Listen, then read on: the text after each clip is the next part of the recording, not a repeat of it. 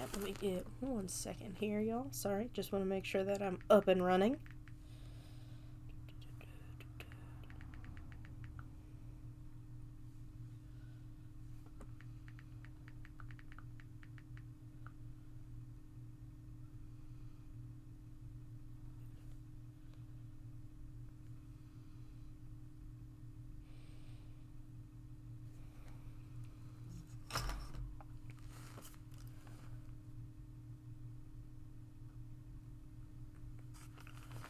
All right, beautiful. Okay, welcome to the Beware the Moon podcast. My name is Hannah, and I'm the host of this podcast. You can't see very, very well, but I've got my ugly Christmas sweater on. Mine's a Godzilla version of the ugly sweater. Uh, today, I'm going to be talking about Gremlins. First, before I do that, I want to say I am still sick, so I apologize on that. Uh, I'm probably going to cough at some points. Need to clear my throat like that at some points. But I've been sick for like five days six days maybe, and I'm very sick of being sick and doing nothing. So I'm doing the podcast review anyway. I'm also not. I'm also sick of not talking about this movie because tis the season, man. Um, talking about Gremlins today. Like I said, love, love, love this movie. Childhood favorite of mine. Um, absolutely terrified me when I was a child. Um, but I do have a, a, a, fondness of this movie because of that. Um, I'd also like to say, second of all, uh, sorry for those of you who are listening to this recording. I'm going to be recording this and I'm going to be putting it on Spotify. So if you're listening to it on Spotify, the podcast, instead of watching it on Rumble or on YouTube, I apologize again um, because you're not going to get the live chat stuff. So if anyone does jump into the chat, um, you won't be getting that. But the easy fix to that is go to Rumble. Just join Rumble. Walk, just go over there even and uh, watch it. So yeah, uh, talking about Gremlins, which came out in 1984. Um, it is the third highest grossing film from that year. The first being Ghostbusters, second being Temple of Doom. Uh, third is Gremlins, as I said, and then fourth was actually Karate Kid. So a wonderful year for movies in general.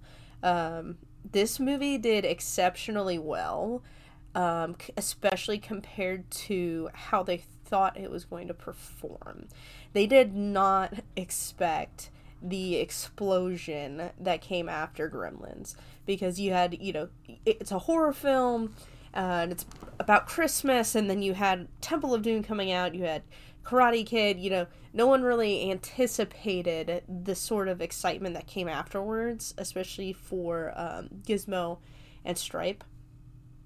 Um, but they very quickly became basically uh, a zeitgeist sort of like uh, cultural phenomenon of the time. Um, you were getting everybody wanted Gremlins food for nightmares. Yep, definitely. Hello, Tico. Hope you're having a good one. Um, but essentially, they were not prepared for all the merch that they needed. They they weren't expecting people wanted, you know, Gizmo toys, Gizmo plushies. They were shoving that shit into McDonald's Happy Meals so fast. Um, but this was extremely unexpected. This movie made quite a bit of money in the box office. Like I said, third highest grossing of the year, and especially compared to the budget it was allotted. So this was a Steven Spielberg produced movie Notably, this was one of his three movies that helped PG 13 become a thing.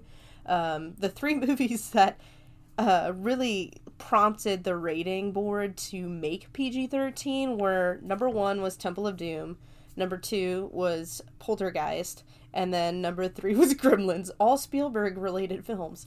Um, so Spielberg's got that under his belt too, you know, not just I'm a great director, great producer, you know, I invented PG 13 on accident, you know. Um, but this movie, um, like I said, it was very, very popular at the time. They had actually the original script and the original writing for this film was a lot darker and a lot gorier. Uh, for instance, Joe Dante notably talks about how they, in the original script, had the dog's head cut off by the gremlins and they bounce it down the stairs um, during that sequence where the gremlins first hatch. Um, but because of budget constraints, they couldn't do that. Um, which kind of part of me is like, thank goodness. and then part of me wants to see that more like that darker, grimmer, gorier version of Gremlins. However, I love this version of Gremlins as it is, and I think it's an excellent horror segue for children. So I can't complain too much about that, and I wouldn't push for that. Um, Gremlins 2 took an entirely different approach to Gremlins 1. Um, Gremlins 2 is much more of a comedy. It's um, very much making fun of the first Gremlins in a way, which a lot of people did not take well. Um, it did miserably in the box office compared to the first Gremlins, and then also the reviews of it were not great. But I think once you have the mindset of it's more satirical than horror, um, it's it's a good watch. It is a good watch. Um, and basically the so this movie came out in 84. Gremlins 2 came out in 90, even though they wanted to greenlight a sequel right off the bat. They couldn't because Joe Dante was very disinterested. Um, he did not want, he didn't, he just didn't want to do Gremlins. Like, he didn't want to do another one. He was very fed up. Gremlins, how late am I? Not that late, Grilltan. Not that great. Not that late. We're just we haven't gotten into the storyline or anything. We're just talking about the background of the movie so far. Um, so the, Gremlins two did not get made until 1990. Um, which is a very big gap between the two. And like I said, it only happened because Joe Dante didn't want to do a Gremlins 2. However, Warner Brothers was like, we will give you f- total creative freedom. Um, and Joe Dante talks about how he wanted to have individualized gremlins for this film, but because of the budget constraints, they couldn't afford to do that. Um, so they used the same puppet model over and over and over again and dressed it up with different ma- makeup, different, you know, different costume sort of related things instead of giving them a complete different look. However, with Gremlins 2, they were like, we'll give you the, enough budget to just do whatever Gremlins you want to do. And then that Key and Peele skit notably happened, basically, is what happened. Um, and then we have, you know, Shockwave Gremlin, and we have Gargoyle Gremlin, and we have the Super Smart Gremlin, and Gremlins 2 is just a lot more satirical because that's the direction Joe Dante wanted to take it. Now, Christopher, now Chris, sorry, not Christopher, he goes by Chris. Chris Columbus, who was the writer for the original Gremlins, was not involved with Gremlins 2 and did not like the direction Joe Dante took Gremlins 2. Chris Columbus, um, for those of you who don't know, he directed, I think, Sorcerer's Stone and maybe a couple other Harry Potter movies. Um, and then, of course, he wrote for this. Um, and he's writer, director, very much well known. This was kind of his stepping stone into those things.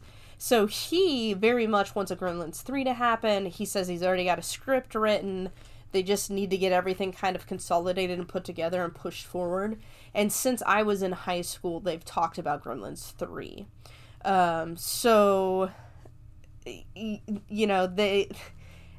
Maybe it'll happen eventually. It's not set in stone right now.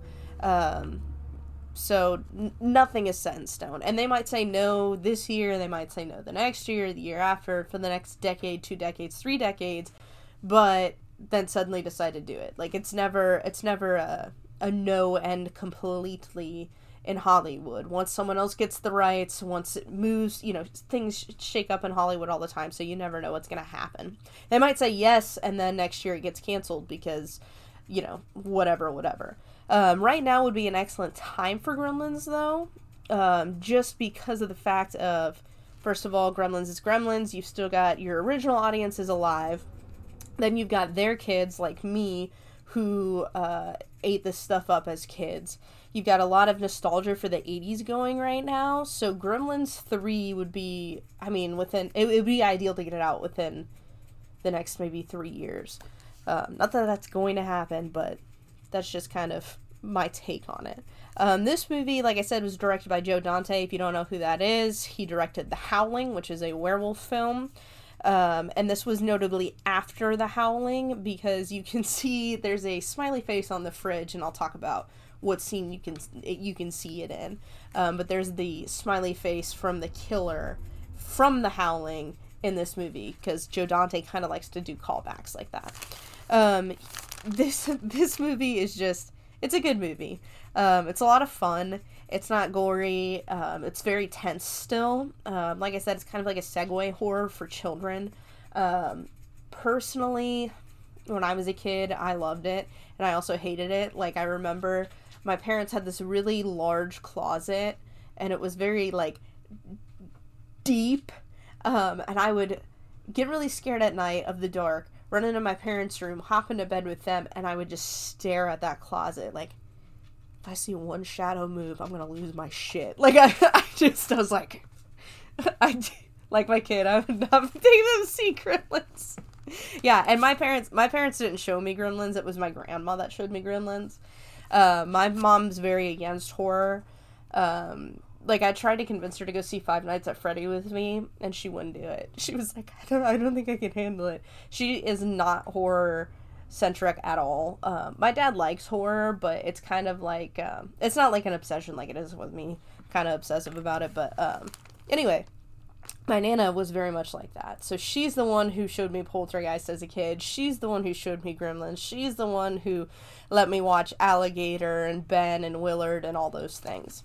Um, so she's kind of the reason why I am the way I am. All that stuff said, though, I'm going to get into the meat of the movie. We start off in Chinatown and we get Rand Peltzer kind of talking about, oh, this is my story, blah, blah, blah, which I think is kind of unfair because he's not there for the big bulk of the worst of the gremlin stuff, the gremlin shenanigans he's out of town. But anyway, he he's trying to sell the bathroom buddy and the bathroom buddy is this brick essentially of different gizmos and gadgets you would need in a bathroom. It's got like a shaving mirror, it's got a razor, it's got a toothbrush, toothpick, and I love bathroom buddy. Whenever someone says bathroom buddy, I always think about this specifically. Uh, usually, I hear that in re- relation to like a pet. Yeah, mine follow me everywhere, so they're my bathroom buddies. But then I think about bathroom buddy, and no one else knows what the fuck I'm talking about.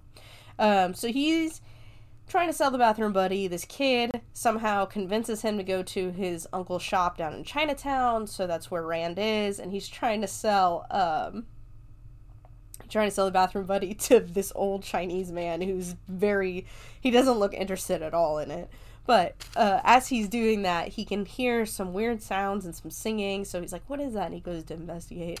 I'm gonna move here a minute till the gremlins get wet. Yeah, and it's so strange too because so I'll get to that in a second. Hang on. So uh, Rand's like, I gotta buy this thing, this thing in a box. We don't get to see it yet.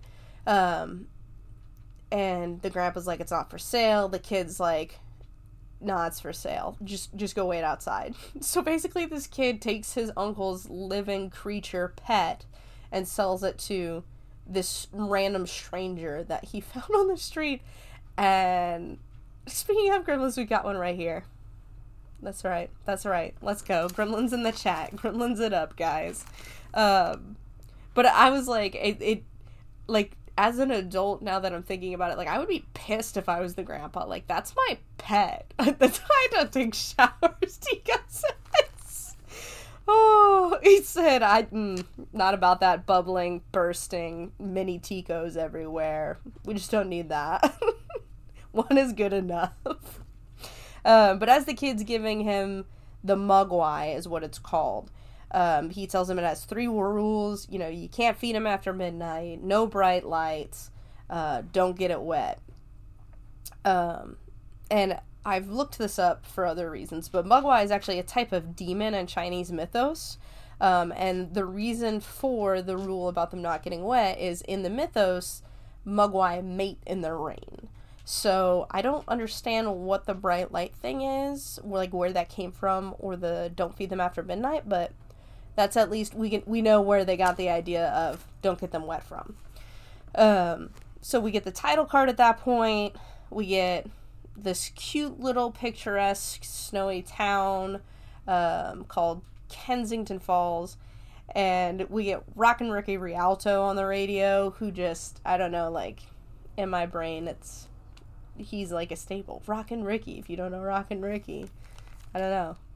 Just is a great reference for whatever reason. And you do see like there's a billboard of him. Isn't it M O E? However you spell the second part. This is also part of ancient European culture. That's interesting to know. Um, Mogwai. Yeah, JR's got the right spelling. M O G uh, W A I. Um, but, and I also know that because I named one of my cats Mugwai. but, um, Rockin' Ricky, you see a, like a billboard of him, and it's an Indiana Jones reference, which I think is hilarious because, like I said, this is a Spielberg movie. The reason Spielberg didn't take it on himself is I think he was he was already tied up with something else at the time. Like I said, Temple of Doom came out same year, so I think that's what happened. He was directing Temple of Doom, busy with that. He still wanted to get this done, so he pushed it to Joe Dante to direct. Um, but he did have a lot of say in the movie, um, and we'll get to that in a second. Um, so as we're getting introduced to this town, we're seeing different townsfolk. One of them is the sheriff. He's showing up to the Christmas tree farm I mean, pronunciation is a long O, not a short U. Mugwai. Mugwai, yeah. Mugwai. No, long O. Mugwai, like Mugwai. I don't know. I know in the in the movie they pronounce it Mugwai. Perhaps there's a different pronunciation in real life. I mean, it's not like this is also 1984, so it's not like they just can Google it and get the pronunciation off Google. Um, I know there was a movie. What was it? It's called The Last Winter that uses the Wendigo as like its bad guy, but all the mythos for it, all of the it, it's completely wrong. And I was like, y'all don't have an excuse because at this time, it's like 2003, you, you've got access to some kind of information. Like, don't play games with me. But yeah, 1984. They can't really Google it, so they go with Mugwai. Um, so we we see there's at the tree farm. There's this cheap ass sheriff who's like trying to basically beg for a tree off of the guy who owns the tree farm, and not even like beg for it, as in like please. You know the guys would like one. He's like, oh, they'll probably go bad anyway. Like you're just an he's just being an ass about it. Uh, and then, of course, we get to Billy, who is our main character. His bug won't run, his Volkswagen. Um, so he, he's like, he's just got to get out and walk to work. The word Mugwai is a transliteration of the Cantonese word blank, meaning monster, evil spirit, devil, or demon in Chinese culture. Yes. That and that's like that's the Chinese. I don't know what Mugwai are in the European mythos. Uh, that is not English is difficult. Thank you, Tico. Thank you. Yeah, unless it's a European word, and then I got it like right off the bat. Like I'll I'll I'll nail that. Uh, you, you to give me some like weird guttural thing to pronounce like Welsh? I got you, but yeah, Chinese, any of that stuff, like that's it's too pretty for me to be able to pronounce it easily. Um, so we've got Billy, who's like I said, his bug won't run, so he's got to get to work. He gets out, he walks in the snow. Mr. Futterman shows up, and he's a reoccurring character in both Gremlins and in Gremlins 2, um, which is notable because of what happens to him later in this film. He does survive. Um, and it's he's played by good old Dick Miller. Nice Christmas sweater. Thank you, you wrong. It's Godzilla. Um, so Dick Miller is in this film, and for those who don't know Dick Miller, he's kind of like a notorious sort of B movie um, horror actor. Um, he's he's great. He's he's very great. Um, but he's talking to he's talking to Billy about oh these foreign machines you can't trust them. You know you, you get they get gremlins up in there. Uh, and it's so funny because Billy doesn't mean to, um, but he kind of just brushes him off and takes his dog with him to work. Um, and Barney is literally like such a good boy. Um, he just follows Billy so happily. Like they pass so many people, and the dog doesn't give a shit about any of those people. He's just walking with Billy. And I was like, this dog is so well trained, especially like, I mean, like in the movie, yes, but I think mostly as an actor dog, he's well trained. And this dog's name is Mushroom in real life. Um, so R.I.P. Mushroom, you are a great actor. Like when they throw a walk at a wall emphasizing certain sounds. It is, but it's also like there's a certain way you have to do it with yeah, it Chinese is kind of complicated. It's the second most complicated aside from English. Um, but Billy works at a bank, which I think is weird to take your dog to work if you work at a bank. Um, but he like hides Billy under the or uh, he hides Barney under the counter and ties him up under the counter, so it should be all fine. Um, and as he's sitting down, this girl comes up to him and is like, "Hey, can you sign this petition?" He's like, "What's it for?" And she's like, "We're trying to get Dory's Tavern established as a landmark so that Mrs. Deagle can't take the lease from him. She's saying that it's an eyesore." And, you know, she just wants to basically put this guy out of business and we see the devil or we hear of the devil before we get to see her and that's of course mrs d but bring your kid to work day when some of your people some of you people that own animals as your kids. That's true. But i would never i would never take my dogs to work. They'd be fucking ridiculous.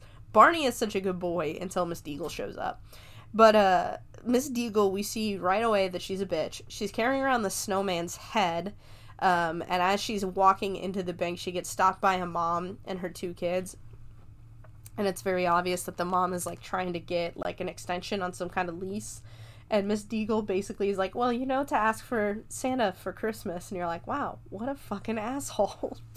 um, so she goes into the bank uh, and she cuts everyone in line, puts the snowman's head on the counter in front of Billy, and is like, "This is what your dog did to my snowman."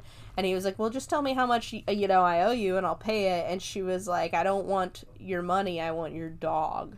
And he was like, "Why? What are you gonna do to my dog?" And she's like, "I'll take him to the pound and I'll have him put down." And then she's like, "Or I can catch him myself and I'll put him in my dryer on spin cycle." And I was like, like, like as an adult, I'm like, "Oh my god."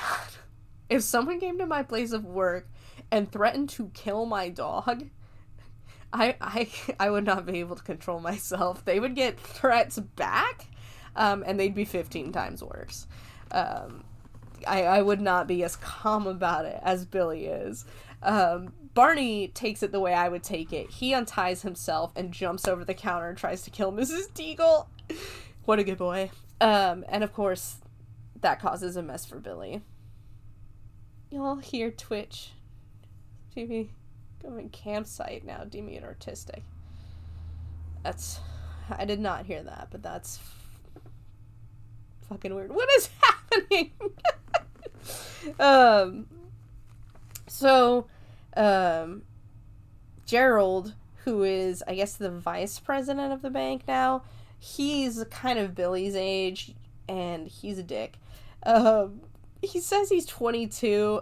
Bro looks 40 years old. Um, they're they go to they're at the bar that night at Dory's Tavern, and uh, Kate, who's also their coworker at the bank, is there. She's like, "Hi, Mahia." She's basically like, "Yeah, I volunteer here, so he doesn't have to pay someone, but I just kind of wait the tables, and you know, she just makes tips, and that's it." And I was like, and I think that's so nice, like it's just so sweet. Uh, but Gerald's obviously trying to hit on her, and she's obviously not interested. Which, same. Gerald's clearly an asshole. Um, clearly full of himself, and also he says he's twenty two and looks forty. Just there's nothing going for him really. Um, there then the, we transition to home and Billy's talking to his mom and it's so sad because like there's something wrong, but she, he can't tell what it is. And she's like, oh, Miss Deagle called again today. And you don't know if it's about like money issues or if it's about the dog. But the dad comes home and she's like, let's not say anything because dad's home. And it's so funny because uh, she's watching It's a Wonderful Life on the television. And the only reason that It's a Wonderful Life, this is just a random movie fact, the only reason It's a Wonderful Life really became popular is because it was public domain. So when television started being a thing, um, they were able to get the right, they were able to get their hands on a copy of It's a Wonderful Life and they would play that on the TV because it didn't cost them anything. So it kind of became, uh, it kind of became, um, it became a classic for people just because they would play it every Christmas because they didn't have to pay for it. So, fun fact, and that's why they're able to use it in this movie because it's been public domain for so long. I think only recently, like within the last like 20 years or something like that, it stopped being public domain. Someone was able to grab the rights to it. Um, but that's why It's a Wonderful Life actually became popular. Uh, another thing that I need to point out is there are swords on the wall of this house, and every time someone closes the front door, one of the swords falls. And that's kind of foreshadowing for later. Those are very important swords. Personally, I'd like to have swords in my house on the wall. Um, I don't think I convince can convince my family to let me do that though. so dad comes home and uh, he's like, "Hey, I got a present for you." He hands it to his kid. His kid shakes it and he's like, "No, no, no, don't do that." And uh, he's he's like, "What is it?" And he's like, "It can't wait till Christmas. We gotta open it now." And the dog starts barking, so the thing in the box starts barking back, which I think is really cute. Um, and I just have to point out, Barney is such a like confident dog. If I brought something home in a box and it started barking at them, they would probably shit themselves and run away. Damn I got two to four hours at any given time. Sleep is racist. Uh, interesting trivia, yeah. I've got some more as we go through because I know way too much about this movie. Howie Mandel's the voice of the Gremlins and Mugwai. Eh.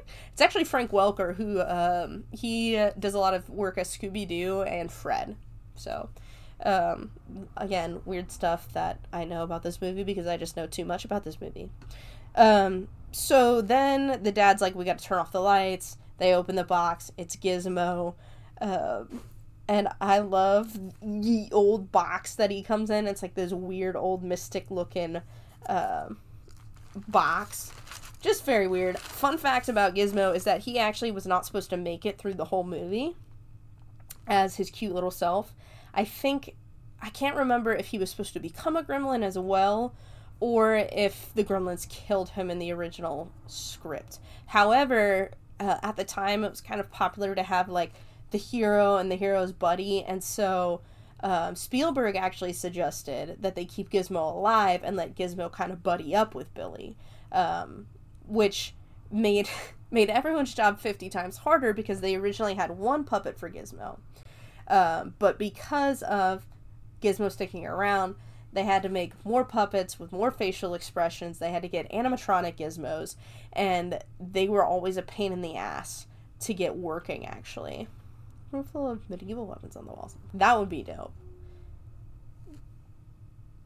And Lego Dimensions as well. Huh. Earl the Mugwai, then later Gremlin. Okay. Um, so, Gizmo was actually a pain in the ass for the production crew.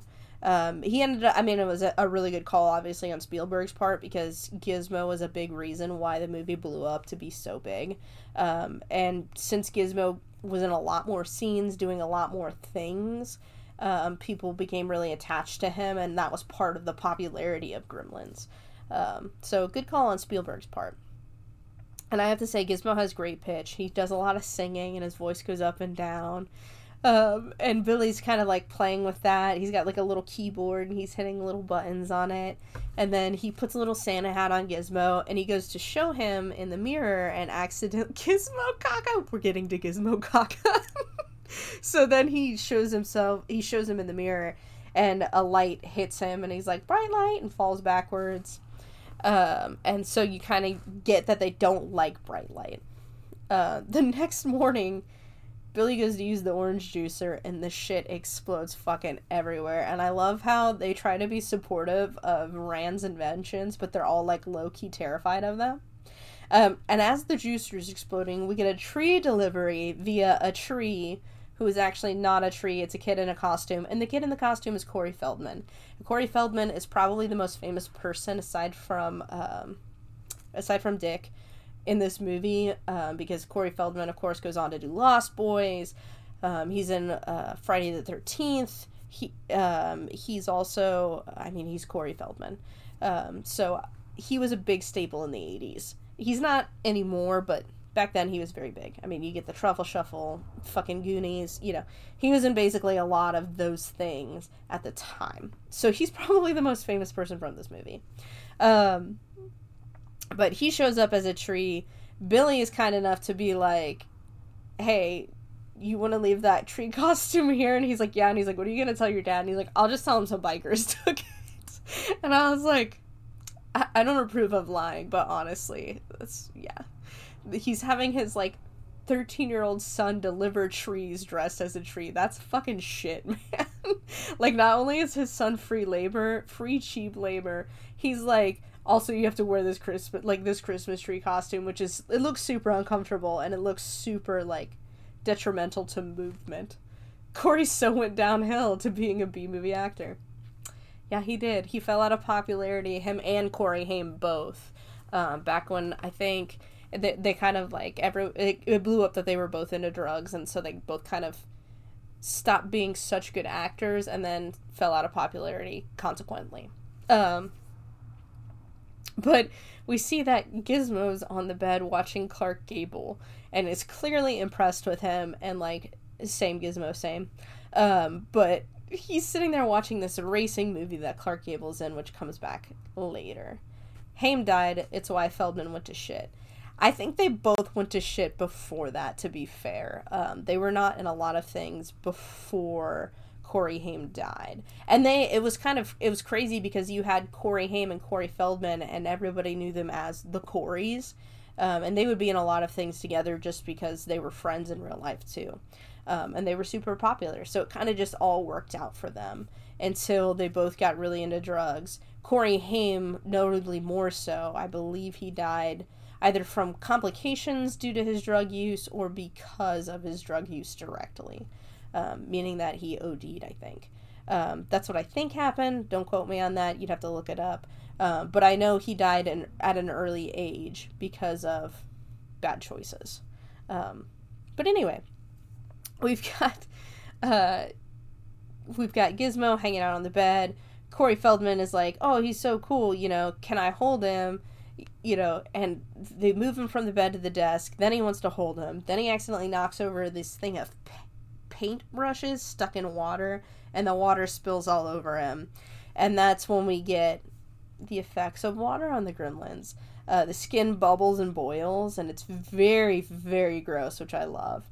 Um, I was, I've honestly always been very impressed with just like the monster lore in general and then also with the effects because like a lot of the effects in this movie are really fun and really gross and they're all practical really they don't use cgi i mean it's 1984 i don't even think like if cgi exists at that time it's very rudimentary very baby um, but chris columbus has said if he does a, a gremlins 3 he's going to keep it to puppets possibly stop motion but he's going to use cgi not at all um, and if he does, it'll be just a smidge because he really doesn't want to.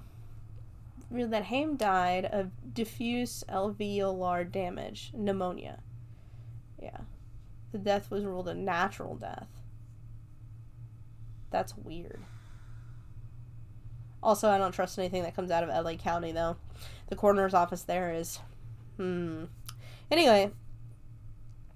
Um. So because of all of this, Gizmo's skin starts boiling. Little tiny gremlins pop out of his back. Um, and they just like they're like little fuzzballs that slowly form into gremlins. And like i said it's very gross. Like everything looks like it's covered in some kind of saliva or like uh, like a mucus type thing which i love. Um, and and at this point gizmo like all the other gremlins are there. And they're like oh cool there's more of them.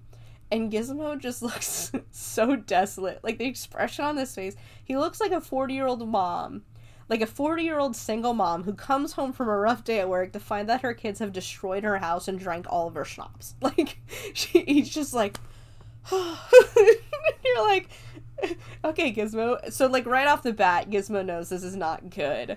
Um, and I think that's like super important because I think in the one of the early drafts of the script, Gizmo was like uh, he was supposed to be a gremlin.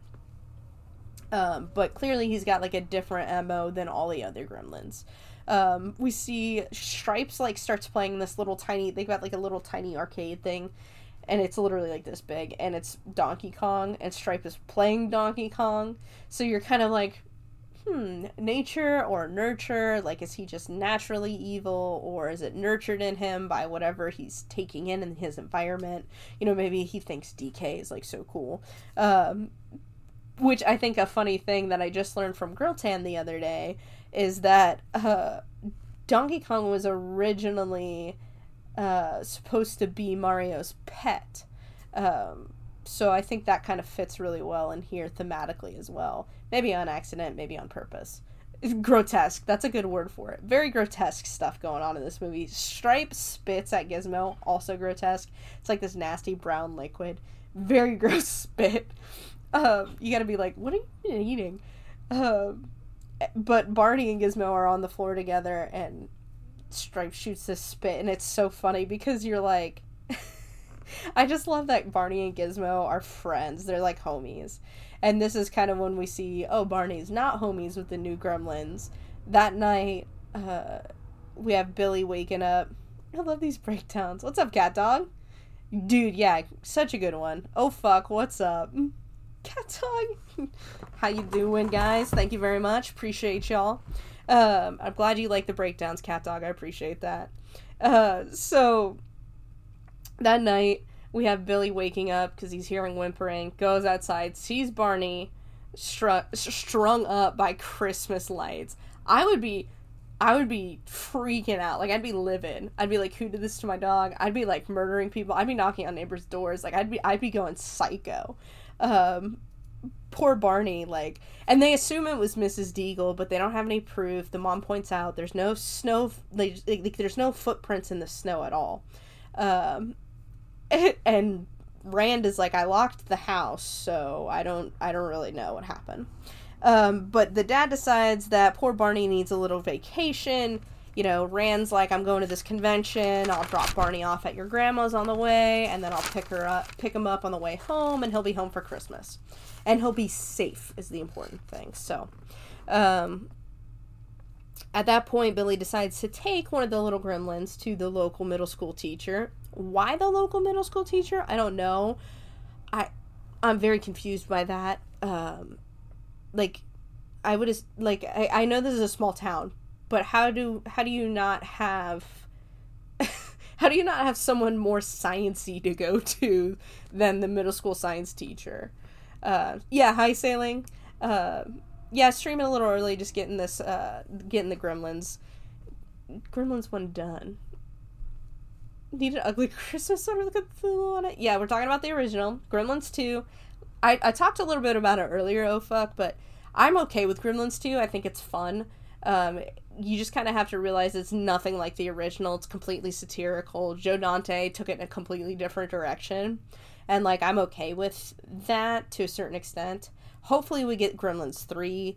Um, Chris Columbus, the original writer for first the first Gremlins, he didn't like the way Gremlins 2 came out um, because he didn't have the creative rights to it. Joe Dante did, and Joe Dante did what Joe Dante wanted, um, which I think is fun and it's fine. But Chris Columbus is like, no, this isn't what I would have done with Gremlins 2. So he wants to do Gremlins 3, which will be supposedly it'll be a direct sequel to the first Gremlins. Um, but who knows? We'll see when it happens, if it happens. Um, so Billy takes uh, one of the gremlins to Mr. Hanson and shows that he takes Gizmo, drops a little droplet of water, pops out a new gremlin, lets Mr. Hanson keep the new gremlin, um, which is poor guy. That's gonna be his downfall. Um, and I I want to say the new guy seems really chill though. Um, like him and Gizmo are like talking to each other through the box that Gizmo's in. They're like knocking on it, like talking back and forth. And they seem a lot nicer than like Gizmo and Stripes. So like I don't know if they're all like made and then just automatically hate Gizmo or if it like I don't know I don't know. Um, but that night uh, Billy's walking home and drunk Mr. Futterman is at Dorry's tavern Katie's trying to get him to leave, and he's like, "How about one more beer, and I'll help you clean up the place?" And she's like, "No, Mister Futterman, like that's really nice, but we gotta get going." And drunk Mr. Futterman is me. Like when I'm that drunk, I'm like, "Nah, just one more beer," and it's like, "No, no, Hannah, go, go sit down." Big Trouble in Little China with Kurt Russell in it again. Hell yeah, that'd be good. Uh, but she gets Mr. Futterman out of the bar. They're about to get into the into the tractor that he owns, and he starts talking about gremlins, you know. Oh, you know, gremlins. They put them all up in every technology. They'll put them in your car, they put them in your watch, little gremlins. They just destroy everything. You know, that's what took down our planes in World War II. And as he's going on, Kate's like, maybe you should walk home, Mr. Futterman. And he's like, you know what, Katie, it's a really nice night. I think maybe I should walk home. And she's like, I think that's best. Dope Gremlin action figure. Dude. I have a, I do have a, a little stripe. Like, it's like a paperweight that's like a, it's made into stripe. Um, rolling in the hay in the tract, rolling in the hay is in Monarch with his son. Oh, that's cool. Kurt Russell. That guy's the man. Uh, so Billy decides to walk Katie home. They don't walk Mr. Mr. Futterman's on his own. That drunk guy can walk his own ass home. But Billy's trying to get with Katie, so of course he's gonna walk her home. Um, and we get this like spiel from her about like Christmas seems like a touchy subject for her. Um, and despite that kind of snafu, Billy still manages to like get a date with Kate. Like she's like, "Yeah, I'm free Thursday," and he's like, "You want to go on a date?" And she's like, "Yeah." And he's like, "Sweet, I'll call you." Blah blah blah. He goes home. We see that the teacher is still at the school doing experiments on the gremlin. And like I said, like he's a middle school teacher, so like what what kind of experiments is this guy running? like I'm I'm so confused. Like what he what is he doing? Like what kind of equipment does this school have? Like it's so confusing to me. Um, but he lies to the gremlin to steal some of his blood for some kind of test. Um, and that's notable because he's like, "Oh, it's not gonna hurt," and then the gremlin is like, "Ah," because the needle is like basically twice the size of this poor little thing's arm. Uh, what's Monarch? Let's see. Watch him Frankenstein. Be good. Monarch is yes, a series. It is. Um, it's about Godzilla, which relates to my Christmas sweater, my ugly Christmas sweater. It's the best. It's actually the only Christmas sweater I have. Um, so we get the teacher stealing blood from the gremlin. We get invasion of the body snatchers on the TV back at Billy's house, which is good foreshadowing. Um, and it's so funny how like very separated they are. Like there's, you know, Gizmo hanging out with Barney and hanging out with Billy, and then there's all the other gremlins. Like fuck those guys. We don't even we don't talk to those guys. They can live on the floor, and they they start going off, and they're like freaking out because they're hungry, and so Billy checks the clock, and it's not midnight yet. So he goes downstairs and comes back with like a plate of chicken wings. And these are the nastiest looking chicken wings when the gremlins are eating them. Like I've I've never seen chicken wings that make me want to vomit like these chicken wings do.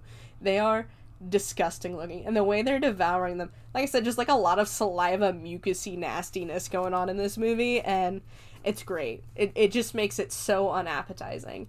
And Billy offers some to Gizmo, and Gizmo's like, no. So at the same time, we've got uh, the teacher at the middle school he's like, you know, eating a sandwich and he's like, okay, good buddy, it's midnight, like, you know, see you later. He leaves the sandwich on the counter. Gremlin's like, yum, yum, just reaches out of the cage and grabs that and pulls it to him. Um, so we've got both of these gremlins eating at night. Um, and this is also one of those scenes where you can see the smiley on the fridge. Uh, that's a callback to the howling. Um, and I I love this because like this rule about eating after midnight, someone was like, "So when does that stop exactly?" And I was like, I mean, I would assume sunrise, but like I don't really know. There's no it's just don't feed them after midnight, but like that could like after it's still after midnight. Like right now. So I don't understand I don't understand when's where's the cutoff with that rule? Like uh, again, I assume it's sunrise, but maybe it's not. Maybe it's like 6 a.m. No idea. Um, so they ate. We get Gizmo saying, uh oh, and then we get these pods. And like I said, I love that we get an invasion of the body snatchers thing going on, and then we get these pods sitting around the, the room. How are you doing with the teacher? Gremlins 2 should have been like Gremlins 1. Same cast, same director, same scenes. All times after midnight yeah, that's what I'm saying. Like every time is after midnight at some point. Like I, I just I'm so confused. Oh, since Gremlins and Mogwai from this franchise are from China, wouldn't be on there. T- that's the other thing. That's the, that's another thing that I was talking about. Is like, what about other time zones? Like, what time zone is it? Like, is it just any time zone? Is it the time zone you're in? Like, so if it's midnight here and then I have my gremlin here and then I take it to California uh, via like jet and it's not midnight anymore, can I feed him then? Is that okay? Like, I'm very confused. Um, I, I need like I need exact specifications, please, Mr. Grandpa from Chinatown. give me, give me the exact deets. Um, but they they have these pods now in the bedroom, and they're these really like alien, and I mean like alien the movie looking pods, um, which are super cool. Mom asks Billy like, "Did you get him wet?" And he's like, "I mean, this isn't really like midnight ends at noon. That's literally like when does it end?" Um, she's like, "Did you give him?" Did you expose him to bright light? Did you feed him after midnight? And he's like, Well, I fed them some chicken wings, but it, I made sure. And then he looks over and he's like, now wait a second. And he walks over there and he sees that the cord has been cut. And he's like what's going on?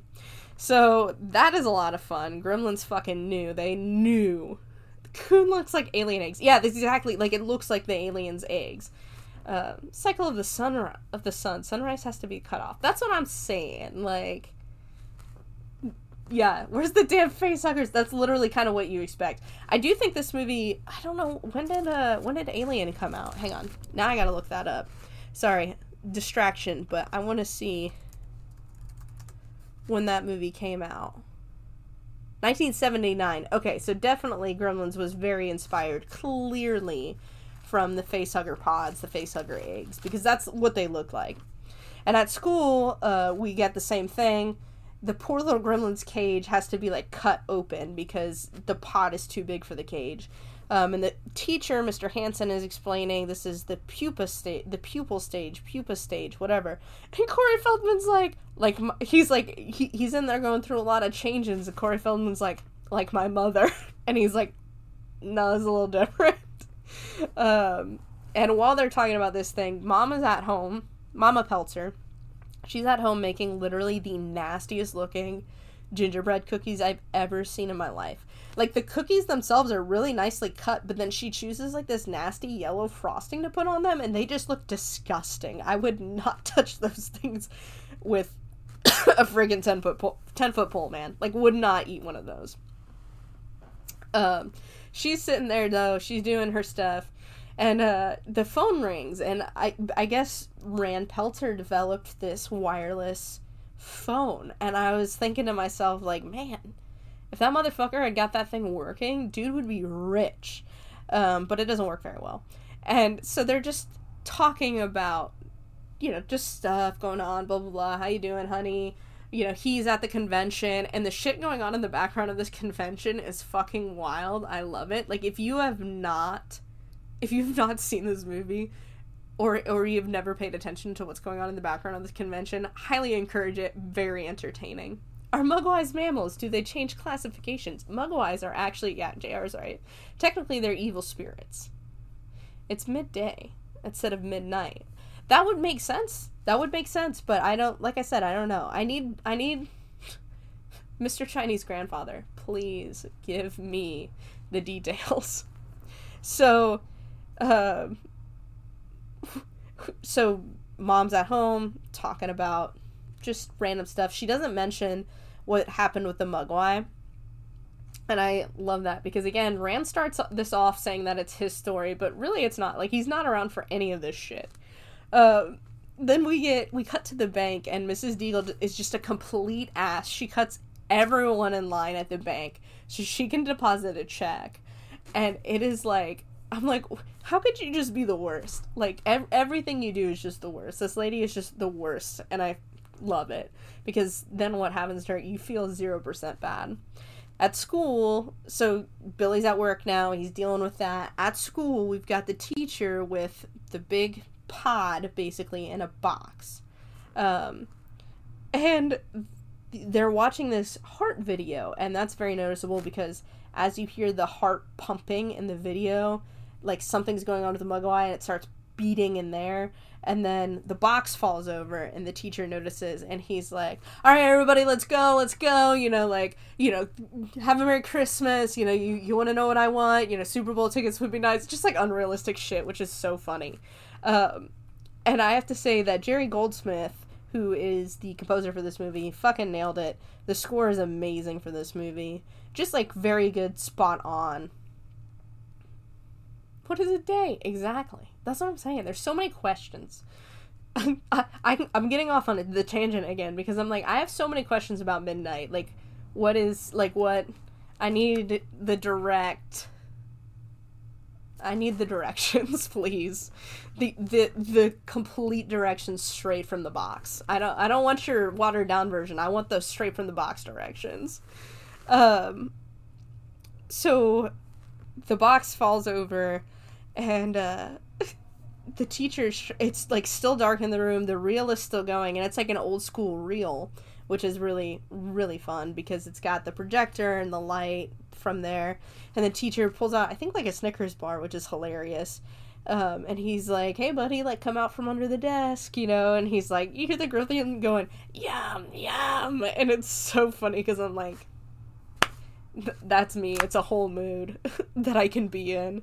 Um, and that's basically when the teacher gets fucked. You're like, "Oh my gosh, he's he's offering the grimlet. He's he's putting his arm so far underneath that desk. You're like, you're you're screwed, man." And of course, he's like, you know, he gets gripped. Billy walks in literally right after. We see the teacher on the floor, not moving, with a needle sticking out of his ass, and you're like, I, I can't even blame that gremlin. I'd be pissed off about that still too. And originally for this scene, they wanted literally like a pinhead kind of reference where Hannah is gremlin, where the teacher they were gonna have the teacher with a ton of needles sticking out of his face. But again, because of uh, budget and they decided to change the tone of the movie, they didn't go with that. Um, so Billy goes to use the phone. The gremlin reaches up, claws him, and then wanders off. Very notable here, the gremlin goes to eat an apple and is like, yuck, and throws it, then picks up literal glass and is like, yum, yum, and starts eating that. and confirms that that's yum, yum. So gremlins would rather eat glass than apples. Um, and honestly, that's also a whole mood. What child isn't like that, you know? Uh, so Billy rushes off to the school nurse's office, and this is when we get our first look at a fully transformed gremlin. And this thing is disgusting. No more fur. It's like the slimy looking scales. So good. Just so nasty looking. Not cuddly. Just the opposite of everything that we've had so far. And I love that. So Billy freaks out. He he realizes, "Oh my gosh, there's so many pods at home." So he goes to call his mom. And he's like, "Mom, you need to get out of the house." And she's like, "What?" And he's like, "Get out of the house." And then the phone line gets cut, which is kind of funny these days cuz like there's no way to do that. Like you would have to somehow block signal.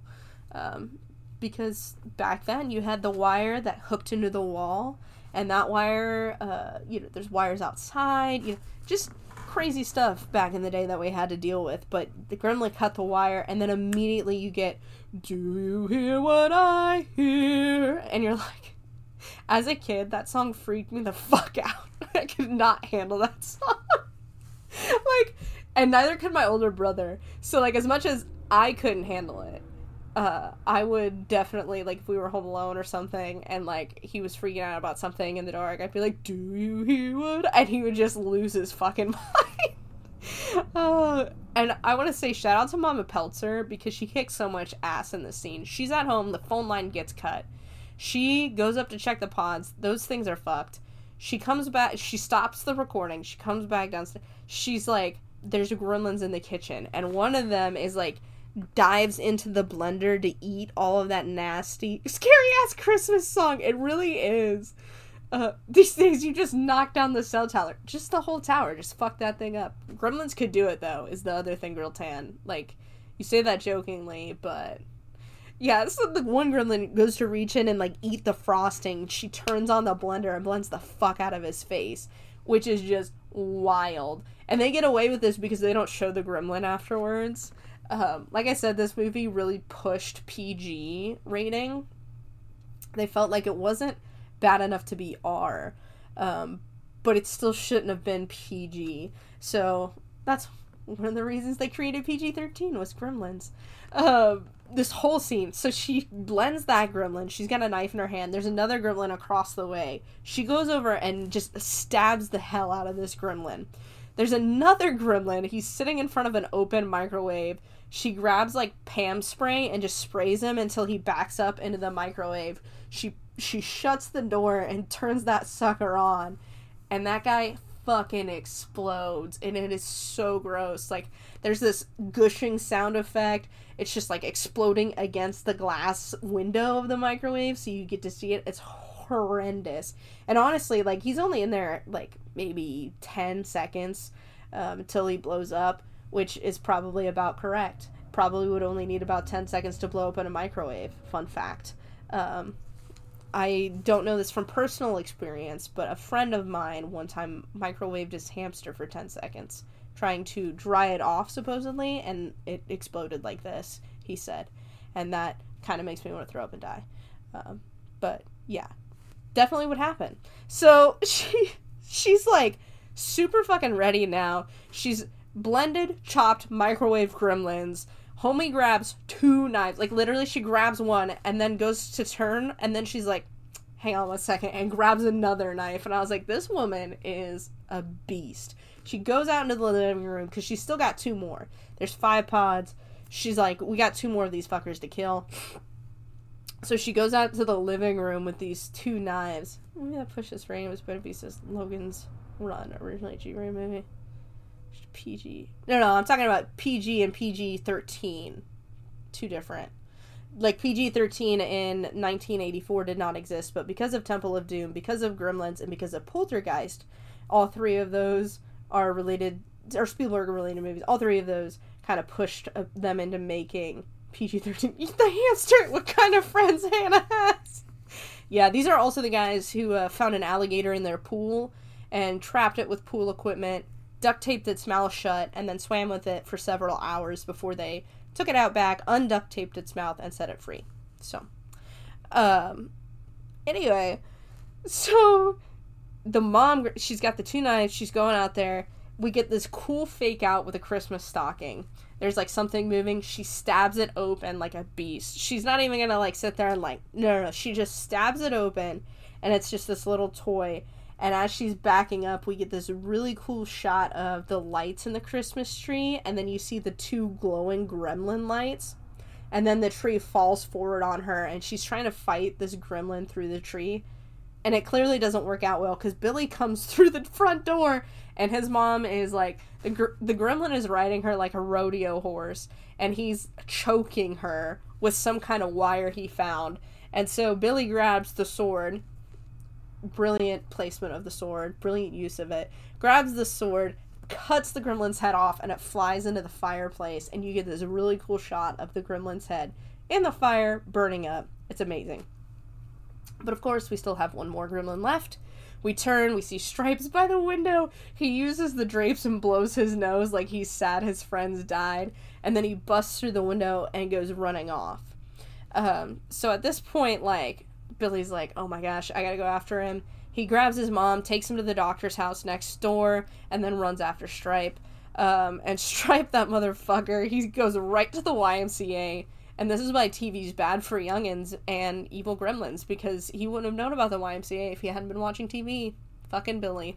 So he goes to the YMCA, glug gloves that shit up, jumps right into the pool, and we get this really cool. Like, I love all the effects in this movie, but the pool starts bubbling and it starts glowing.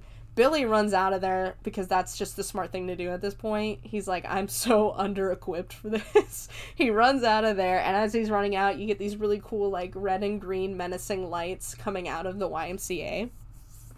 And then after this, uh, you get this slow stop animation shot of the gremlins running through the snow into the town. And there's just a fuck ton of them. and you're like, oh, this is so bad. Billy goes to the sheriff because, like I said, he realizes he's under equipped for this.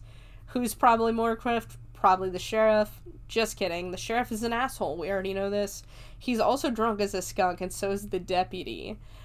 And as Billy's trying to explain to him this very dire situation, he's like, Are you drunk, kid? like, bro, do you know how much alcohol it takes to start to hallucinate? A lot. And you are way closer to that than Billy is. So they don't believe him, and he's like, Well, what do these things look like? And he's like, Well, at first they look like this. And he's like, Can we dim the lights? So he's obviously going to show them Gizmo. We cut to the Futterman's house, and I have to say, Mrs. Futterman is like this cute little old lady. Like, so cute, so adorable. I love Mrs. Futterman. I know nothing about her. I want her to be my grandma, though. And Mr. Futterman, complete opposite vibes in this house right now. He's on the TV trying, he's channel surfing. She's like, Isn't it just so lovely, Murray? And he's like, Ugh. And he, he's trying to watch TV. Shit's not, ha- it's not, it's not happening. So he's like, I'm gonna go check the antenna. And he goes outside, tries to check the antenna, hears something, goes over to his, uh, his shed, and the snowplow comes out with the doors of the shed closed. So he runs back into his house because it's coming after him. And he closes the doors and he gets his wife and they move to the back of the room. And then we get this awesome, awesome shot of the snowplow coming through the front of their house toward them. And as it's coming, he's like, There's a gremlin in my cab. And he just starts screaming, There's a gremlin in my cab. And then they just fucking plow those people over. Um, and I was so sad as a kid because I thought they died. And like I said, Mrs. Futterman's adorable, and I like Mr. Futterman. Um, but fun fact, they do survive. Gremlins 2. They they're there. They're alive. Neither of them are even handicapped. They're good to go, man. Um, they they help out in that movie, which is great. Um, then we get this fun mailbox scene where the the preacher is, you know, he's trying to send some, this preacher's trying to send mail and the mailbox keeps spitting the mail out. And he's like, what the hell? So then someone comes up, someone else comes up and he's like, oh, trying to mail something? And he's like, yeah. And he's like, be my guest. So he goes to stick his hand in there and the gremlins grab it. And then we get a fun scene where they're fucking with the street lights and they they turn them all green so everybody goes at once and of course they're like it's so good and then we flash back to the sheriff's station where gizmo is, is trying to convince them that the situation's serious billy's trying to convince them that the situation is serious the sheriff and the deputy are not believing that shit um, but then the sheriff gets a call about some freak accident at the Futtermans with a snowplow. And Billy's like, It's the creatures, I'm telling you. And he's like, Go home, kid, open your Christmas presents. I'm an adult, I know what's going on here. Go sit down. and then he they get in their car and they go to leave. We cut to what the gremlins are doing again. And we get Mrs. Deagle, the front of Mrs. Deagle's house, and it's like Deagle Estate, and it has her hours on there. She's open for one hour a day, Monday through Friday. and it's the stupidest time. It's like 10 15 to 11 15 is when she's open. It's I'm like, what a bitch. It's so inconvenient, but it's so funny to me. Just the little details in this movie that have like that are like fleshed out that like I see as an adult. I'm like, damn, that's hilarious. Like yeah, that's kind of a dick move to only be open for one hour a day every day, but like, same Mrs. Deagle. I feel you on that. So Mrs. Deagle's in her house. She's crazy cat lady. Has fifty thousand different cats in this fucking house, and she she's going to feed them, and then she hears she's got one of those electric chairs that go up and down, and she's got like a little door for her cats to come in and out. Of course, a gremlin uses that. She doesn't see it she hears car- Christmas carolers and she hates Christmas carolers because, like, fuck joy. We don't like that. Mrs. Deagle only exists to make money, and singing, that's not money. You can't make money off of singing. Question mark, dubious statement. So she goes to grab a pitcher of water to just dump on these Christmas carolers. And it's just the fucking gremlins, and they're just like, they're the best Christmas carolers. She freaks out, of course. She starts screaming. She's like, What are they? She locks her door, and then she immediately goes to, Fuck, this is that Twilight Zone episode. and I'm that lady. And she's like, They're after, they're here for me. And she's like, I'm not ready yet. So she sits down on her chair, and this is like the best part of this movie. She clicks the little button to go up the stairs, and the gremlins have already fucked with the chair. So she just accelerates and accelerates and accelerates all the way up the stairs. And eventually, this is I mean, completely unrealistic, but she shoots out the top window and dies. and it's the best. She falls, her chair with her in it falls right in front of the sheriff and the deputy as they're driving by. And then they turn and they see this man just covered in gremlins who's pretending to be Santa and he's just like struggling with these gremlins and they do absolutely nothing to help him. They're just like staring and they're like, that is so fucked up. Like, what is going on? But they don't help him. And it's so funny because one of the gremlins is at eye level with them. He's like right at the window and all they literally just roll up the window, and the gremlin's like, and they're just rolling up the window, and they're like, "I'd like to go home now." And so, yes, William Shatner on a plane, you're freaking out, Gremlin on the wing. That's how I felt when all tied in the first movie. So, they're they're they're like they go forward. They've not realized that the gremlins fucked with their brakes. Something happens on the road. They're trying to like stop. Of course, they have no brakes. They flip. Thank God. They did not deserve to live and it's just chaos. It's just absolute chaos. We see Corey Feldman is also like we get a shot of him holding down the fort at home. He's like hitting gremlins with a slingshot, and then there's a gremlin hanging off of the Christmas lights on the like on the window above him, and he just grabs some scissors and goes to cut that thing, and you can hear the gremlin go, "Don't cut, don't cut!" he just cuts him off, and he's like, "Ah!" and swings away. Just like utter chaos all throughout the town then we get the Dorry's Tavern scene with the gremlins. And I love this scene. It took the longest for them to film. It was a full week of filming. And it's because they have so many moving gremlins in this scene. And so you have you needed a ton of puppeteers for this scene. And Joe Dante said, you know, by the time we were done, everything just smelled like beer and popcorn. All these gremlin puppets smelled like beer and popcorn. It was insane. And the actress who plays Kate, she was fed up. She was ready to go home because they only needed her really for most of this filming section. And they weren't sure how much they would need her, so she was just there on hand. Um, but they did this toward the end of production because they knew they would they were like we're we're gonna want to just like call it quits on this thing afterwards so um, and as the gremlins are like doing everything they're doing, they're, they're like drinking all the beer, they're smoking a lot, there's popcorn everywhere, like Joe Dante said. There, there's all different kinds of gremlins doing all kinds of things. Like you've got like a smooth jazz gremlin, you've got poker playing gremlins, and you've got like che- like Stripes sitting there playing, and the gremlin next to him points out that the one gremlin's cheating, so he pulls out a gun and just shoots him in the head. it's so good. And then you have all these different. You've got like a, a flasher gremlin, which is one of my favorites. Just crazy gremlin nonsense going on. Absolute chaos. And I'm like, poor Kate isn't even a paid worker at this place. Like, she just volunteered to work Christmas because she hates Christmas. She volunteered to work at this place because she likes the place. And this shit is happening. And she's like trying to give all the gremlins what they want. She's like, just don't bite me. And so she goes to um, light is light one of their cigarettes and notices they don't like the light on the fire of the match. So Kate puts like two and two together. She grabs um, a Polaroid with a light on it and starts taking pictures. Hey, hey, thank you. She starts taking pictures of the gremlins with the flash going so she can get out of there. She gets like towards the very entrance and there's a burglar gremlin and he's got a gun and she's run out of like film or something. Camera's not flashing and the gremlin is like pointing it at her and she moves and he moves with her and then she ducks at the last second and he shoots and he hits the painting behind her and then billy pulls up right on time his lights are flashing into dorry's tavern so all the gremlins are like ah so then he goes in and he gets kate and they try to leave via the volkswagen but it's suddenly not working anymore so they have to get out and make a run for it they make it to the bank and then we get Kate's screwed up story. totally understand why she hates Christmas. Like, if I were her, I'd probably hate Christmas as well. She got like a little bit of PTSD going on uh, with this story, too. She talks about how, you know, on Christmas, you know, a couple days before Christmas, their dad just didn't show up. They called the office, he wasn't there, they couldn't find him, they called the police the police couldn't find him. He was gone for like he was missing for like 5 days and then on Christmas Eve she went to go light the fire in the fireplace and she could smell something. So they called the fire department and the fire department broke into the chimney. and they were she's like you know we were expecting them to pull out you know dead bird or a dead cat and they pulled out my dad.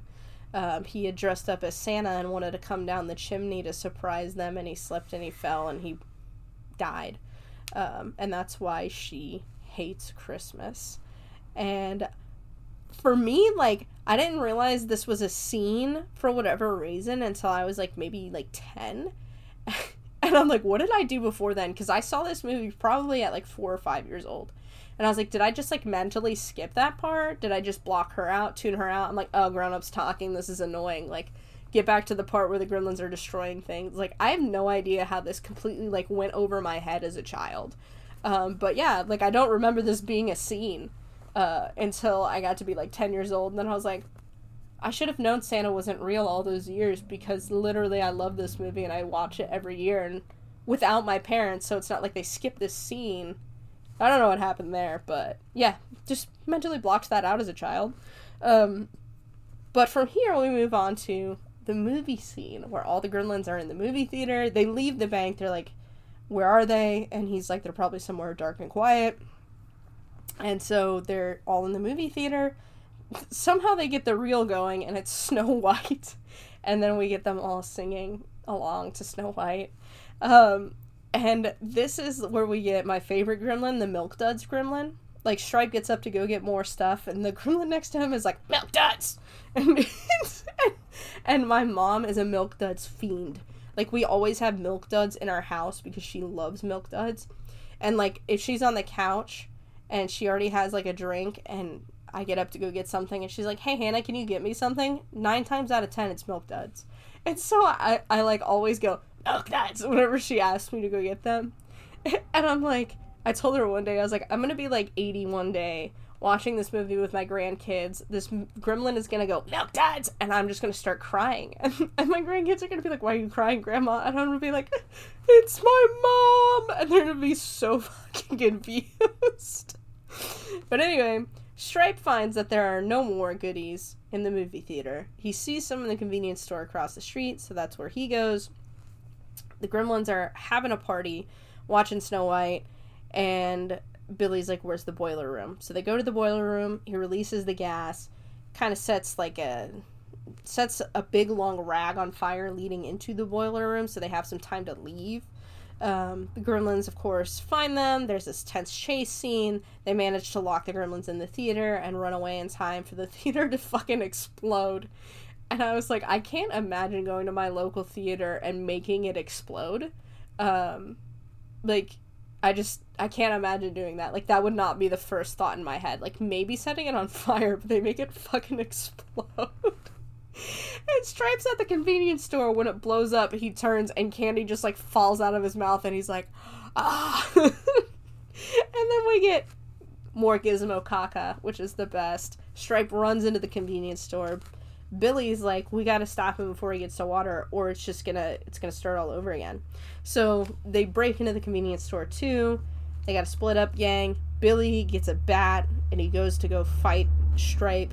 Kate and Gizmo, they go to find lights. Um, we get these cool this there's like a ton of cool little sequences in this one where Stripe's like they're playing cat and mouse a little bit. And it's kind of terrifying because Stripe really does kind of have the upper hand. Like he's got claws, he's got teeth. I mean Billy has teeth, but they're not like they're not like Stripes. Plus Stripe is small and uh he's very wily, so and he's very murdery, and Billy is not very murdery, so Stripe definitely he's got the upper hand. He walks Billy walks through the convenience store and there's like this wall of TVs and Stripe appears on one of them and he bashes it in just cuz it startles him and then he's on all of them and he realizes, "Oh, he must be in front of the camera around the corner." So he runs over there and Stripe's already gone. Again, you get a lot of chase sequences in here. Um there's like a scene where Stripe is just constantly throwing stuff at Billy, and he throws a saw blade so hard that it sticks like three quarters of the way into the wall. There's like the saw blade's like this big, and there's like this much of it sticking out of the wall, and I was like, "Damn, son, he fucking he's got an arm. That kid can throw." Uh, Kate's in the like department store like i don't know I, I, guess you would call it main hub main control room. Um, and she's trying to figure out how to turn on the lights. She's getting different things to work. Hey hey hey hey. Thank you. But none of the things that she's getting to work are the lights. So giz leaves to try and go help billy and kate's still there trying to like get stuff done. Gizmo notices that the sun is out and in the meantime Billy is fighting for his life against Stripe. Stripe's got like a crossbow. He's shooting little darts at him. Then he gets a chainsaw, like a tiny ass chainsaw, and runs at Billy with the chainsaw.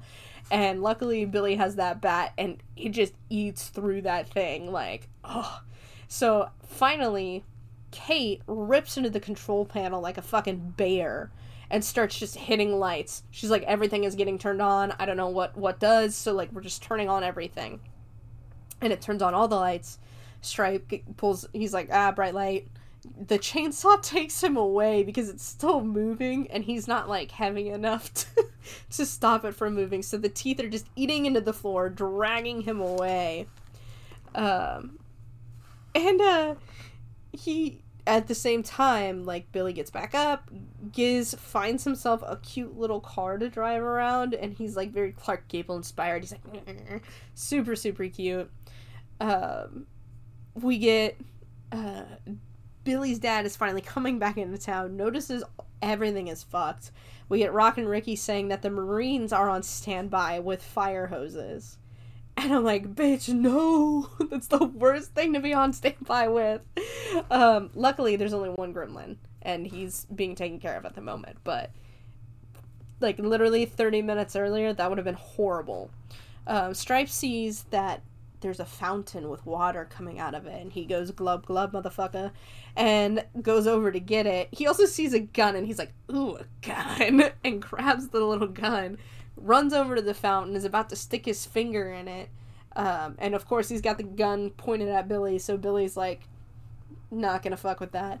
Um, giz takes his little car and like somehow manages to like jump it over stripe and next to the control for the blinds pulls on the blinds. The blinds come down so they're just shining on Stripe. And I have to tell you that that fucking scene haunted me as a child. That skeleton, the way his eyes start melting, his face starts melting, everything just starts melting and he falls into the water and then it, the skeleton does a last jump scare and jumps out of the water and it's literally just striped skeleton like gurgling and sputtering until it like just melts. It's disgusting. And as a kid and i love it but as a kid that thing freaked me out. It haunted all of my dreams like all of them. Every single one of them. Um so after all the all everything's died down we get the news. You know billy's at home kate's there gizmo's there mom's there dad's there barney's there we get the news talking about a Christmas riot, and I love that. Like they just they someone just decided to start a Christmas riot. Yeah, man, like it just happened. Weird, sleepy little town. Fuck Christmas. Um, they're standing there, and the the the Chinese grandpa just walks in, just walks right into their house, and Rand's like, "Oh, this is the guy I bought, you know, the Mogwai from." The Chinese guy looks down, sees Gizmo watching TV, and he's like, you teach him to watch TV? Ah, yeah.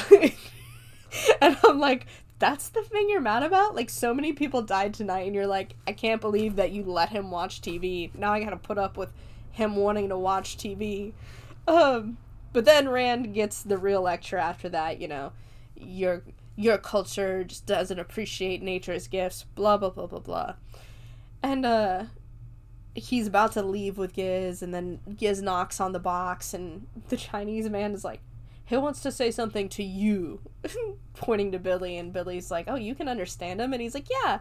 He's like, to you know, to listen, one only has to, you know, to understand, one only has to listen, or whatever. So then Gizmo pops out and gives a bye, Billy. Hi, geek, and uh, how you doing, geek? Hope you're doing well. He he pops out, says bye, Billy, goes back in the box and uh, the Chinese grandpa is like, you know, maybe you one day will be ready for Mogwai. And then Rand, comes up and offers him a smokeless ashtray, which is one of his inventions that doesn't work. And I was like, this guy is like, I can't tell if he's nice or if he's just stupid. Like, I love Rand Peltzer, he's a great character, but I'm like, why would you offer this to the Chinese guy? But the Chinese guy's he's he's very sweet, he's very grateful.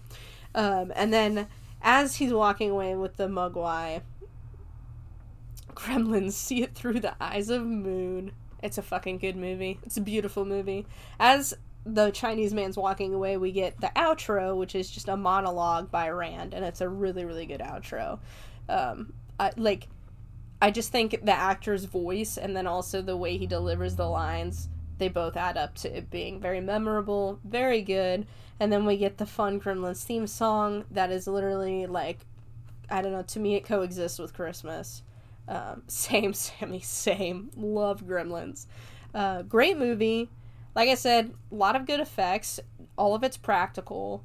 They use puppets or they use stop animation. They don't do any CGI. I mean, it's 1984.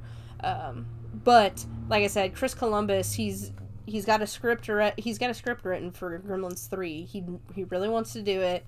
There's just a bunch of issues with rights at the moment, I guess. So they're sussing that out. Um, and Gizmo as Rambo was hilarious. Yeah, that was in Gremlins 2. Loved that. Um, so hopefully Gremlins 3 will be a thing. Hopefully soon, because I've been waiting for it since like 2010 it was announced, I think, the first time. Um, but Chris Columbus said if if he's involved, he's gonna he's written it, he wants to direct it. He's like, there's not gonna be any CGI or if there is, it's to be very minimal. He's like, I'd rather use the practical puppets and all that good stuff. Uh, Gremlins 2, like I said, not really a horror film, more of a comedy. Very satirical. Gizmo shows up as Rambo. Um, and that was more or less a Joe Dante thing. Chris Columbus would have rather it been more horror geared. Um, the original script for Gremlins, the original storyline for Gremlins was more horrific and gory and terrifying and dark. Um, but because of budget constraints, they decided to go a completely different direction. Um, so yeah, Gremlins, 1984, third highest grossing movie that year, which is impressive considering the lineup. Um, Gremlins was actually a small cultural phenomenon. Nobody expected it to be as popular as it was. Part of it was because of Gizmo. Part of it was because the tone of the movie had had to change. Um, fun fact: there was actually a there was two Gremlins rides. One of them was in Germany. One of them is in Australia. Um, and the one I think in Germany has Alf in it. Um, if you know who that is, you'll be very confused. If you don't know who that is, you're going to Google it and then be very confused. And then the other Gremlins ride has Beetlejuice in it, which is also equally weird, but maybe a little less confusing. I don't really know because Beetlejuice kind of fits that tone more than Alf does. Um, but yeah, the German. So basically, it was called. Is I think it was called the Great Movie Ride. Um, basically, at the one in Germany, you're supposed to be watching clips that are like um, they're outtakes, and then the Gremlins take over the studio. Alf and Gizmo help you escape. The Great Movie Ride over in Australia, same storyline, except Beetlejuice and Gizmo try to help you escape, and you can actually find videos of those rides on YouTube. Fun fact. So, um, very very strange, but that's how big Gremlins was. It was big enough that it got its own rides in different parks around the world. There was also a small Gremlin statue. I don't know if it's still there, or not a statue, a puppet. One of the Gremlin puppets from the movie was actually, it was in a glass case at Disney's Hollywood Studios or MGM, whatever you want to call it. Um, for a little while, it was in one of their gift shops. I don't know if it's still there or not. A lot of things have changed um, at Hollywood Studios since I last went. Um, the last time I went, the Gremlin was there, but like I said, it was probably oh man, probably a decade and a half ago that I last went to Hollywood Studios. So, um, yeah, but that's Gremlins. Uh, Sammy, I'm sorry you came in at the end, but highly encourage you to go back if you want to know more Gremlins facts, weird Gremlin things. Uh, we talk about the origin of the word mogwai, um, and just kind of go over different things. So like I said, this is one of my favorite movies from when I was a kid. Um, haunt, haunted me.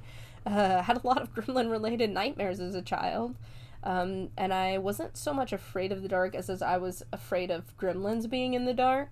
Um, specifically gremlins. Like you could be like, there's a bear in that dark cave, and I'd be like, whatever. But if you're like, there's a gremlin in that closet, I'd be like, fuck that, I'm out of here. Um, just went off to sell folks in the country, the ghoulies. Yeah, basically. Uh, so yeah, that's the Gremlins. Um, highly recommend it. It's literally one of my favorite Christmas movies. It is not Christmas until I've watched Gremlins. Also, JR, that's the winning comment in the chat of the day. Alf sure loved pussy. and a lot of people who don't know Alf are very confused right now. Like I said, just look it up. Be more confused. Go look it up. Um, Gremlins. Hi, Jada. Yeah, thank you guys for being here. Appreciate you all very much. Kind of a shorter stream because it's more of a podcast episode. I'll be uploading the audio directly onto Spotify, uploading it onto YouTube. Thank you, Cat Talk. Thank you. Uh, appreciate that. Appreciate you guys being here. Appreciate you guys engaging in the chat, even though I can't engage as much with the podcast because then I get too sidetracked. Like the whole midnight thing. Still have so many questions about that. Uh, did that shop have Goemon? Oh, I haven't looked at that yet, Grill 10. I need to. Um, I my brain functions on like 4% right now because I've been sick for like 5 days. Um, but I need to look into that. Yes. I always wanted to. They could catch him time to stop him. Yeah, I think there is like I think there is a bit about that in the Germany one, but it's all in German, so I have no idea. Uh, but you can find. I, I don't think I've ever found footage of the the Gremlins ride in Australia with Beetlejuice, but there is footage of the Alf one in Germany. Um, last I checked. So worth checking out just because it's cool Gremlins nonsense. They have tons of animatronic Gremlins in this like backlot of this quote unquote studio just doing Gremlin things. So um, a lot of fun there. I'm very excited for Gremlins 3 if they ever get that out. Um, I would love that. I've been waiting forever I will wait forever. I don't mind. But I would like to see it before I die, man. Because, I mean, Gremlins is a classic, it's a favorite.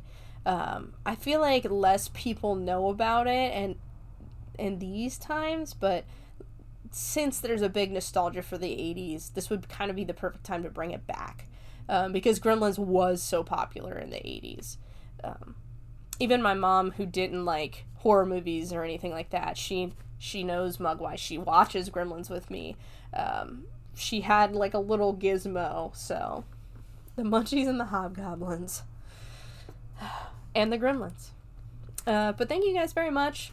That'll be it for today. Um, hopefully, I'm going to get another podcast out soon. I want to do it, I want to have it more scheduled. This was supposed to happen Tuesday night, um, but because of my sickness, I didn't do it Tuesday night.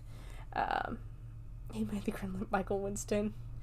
They have um, so in the credits they have um, Frank Welker. He's also part of the Gremlin noises. There's like six different people who are credited with the different noises. Um, furries would love the Gremlins. Yeah, exactly. It's perfect time. Nostalgia for 80s. There's tons of furries. They'd fucking love Gremlins. Just do Gremlins 3 already. It'll make a lot of money, I swear. swear on me, mom. Uh, but hopefully next time I will have more of a heads up about when I'm going to do it. Like I said, I was supposed to do it Tuesday and then I got super sick. Um, still a little sick, but what do you do for a living? I make noises. Honestly, that's the best job. That's like, um, what's his face? Got hired to come in and do the lion roaring for the Lion King. Dude made bank and can be like, yeah, I was part of Lion King. Literally, he just picked up a trash can and was like roaring into this trash can for sound effects. they needed a horror movie with Furbies. They actually have a game that uh, is basically a horror game with Furbies. I forget what it's called. Um, how was the documentary on your people? It was great, Reagan.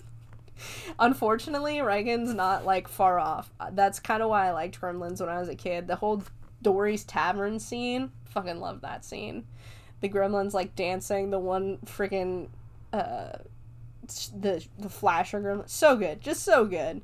If you have never seen Gremlins, go watch Gremlins. Like I said, it's one of my favorite Christmas movies. Maybe a little bit of nostalgia, rose tinted glasses there, but it's fine. Um, very, very fun. Tattletail, that's it. Thank you, Sammy. Yes, Tattletail. Um, that is the one. Uh, that's like a, it's basically like a furry, uh, furry, Furby, excuse me, Furby horror game.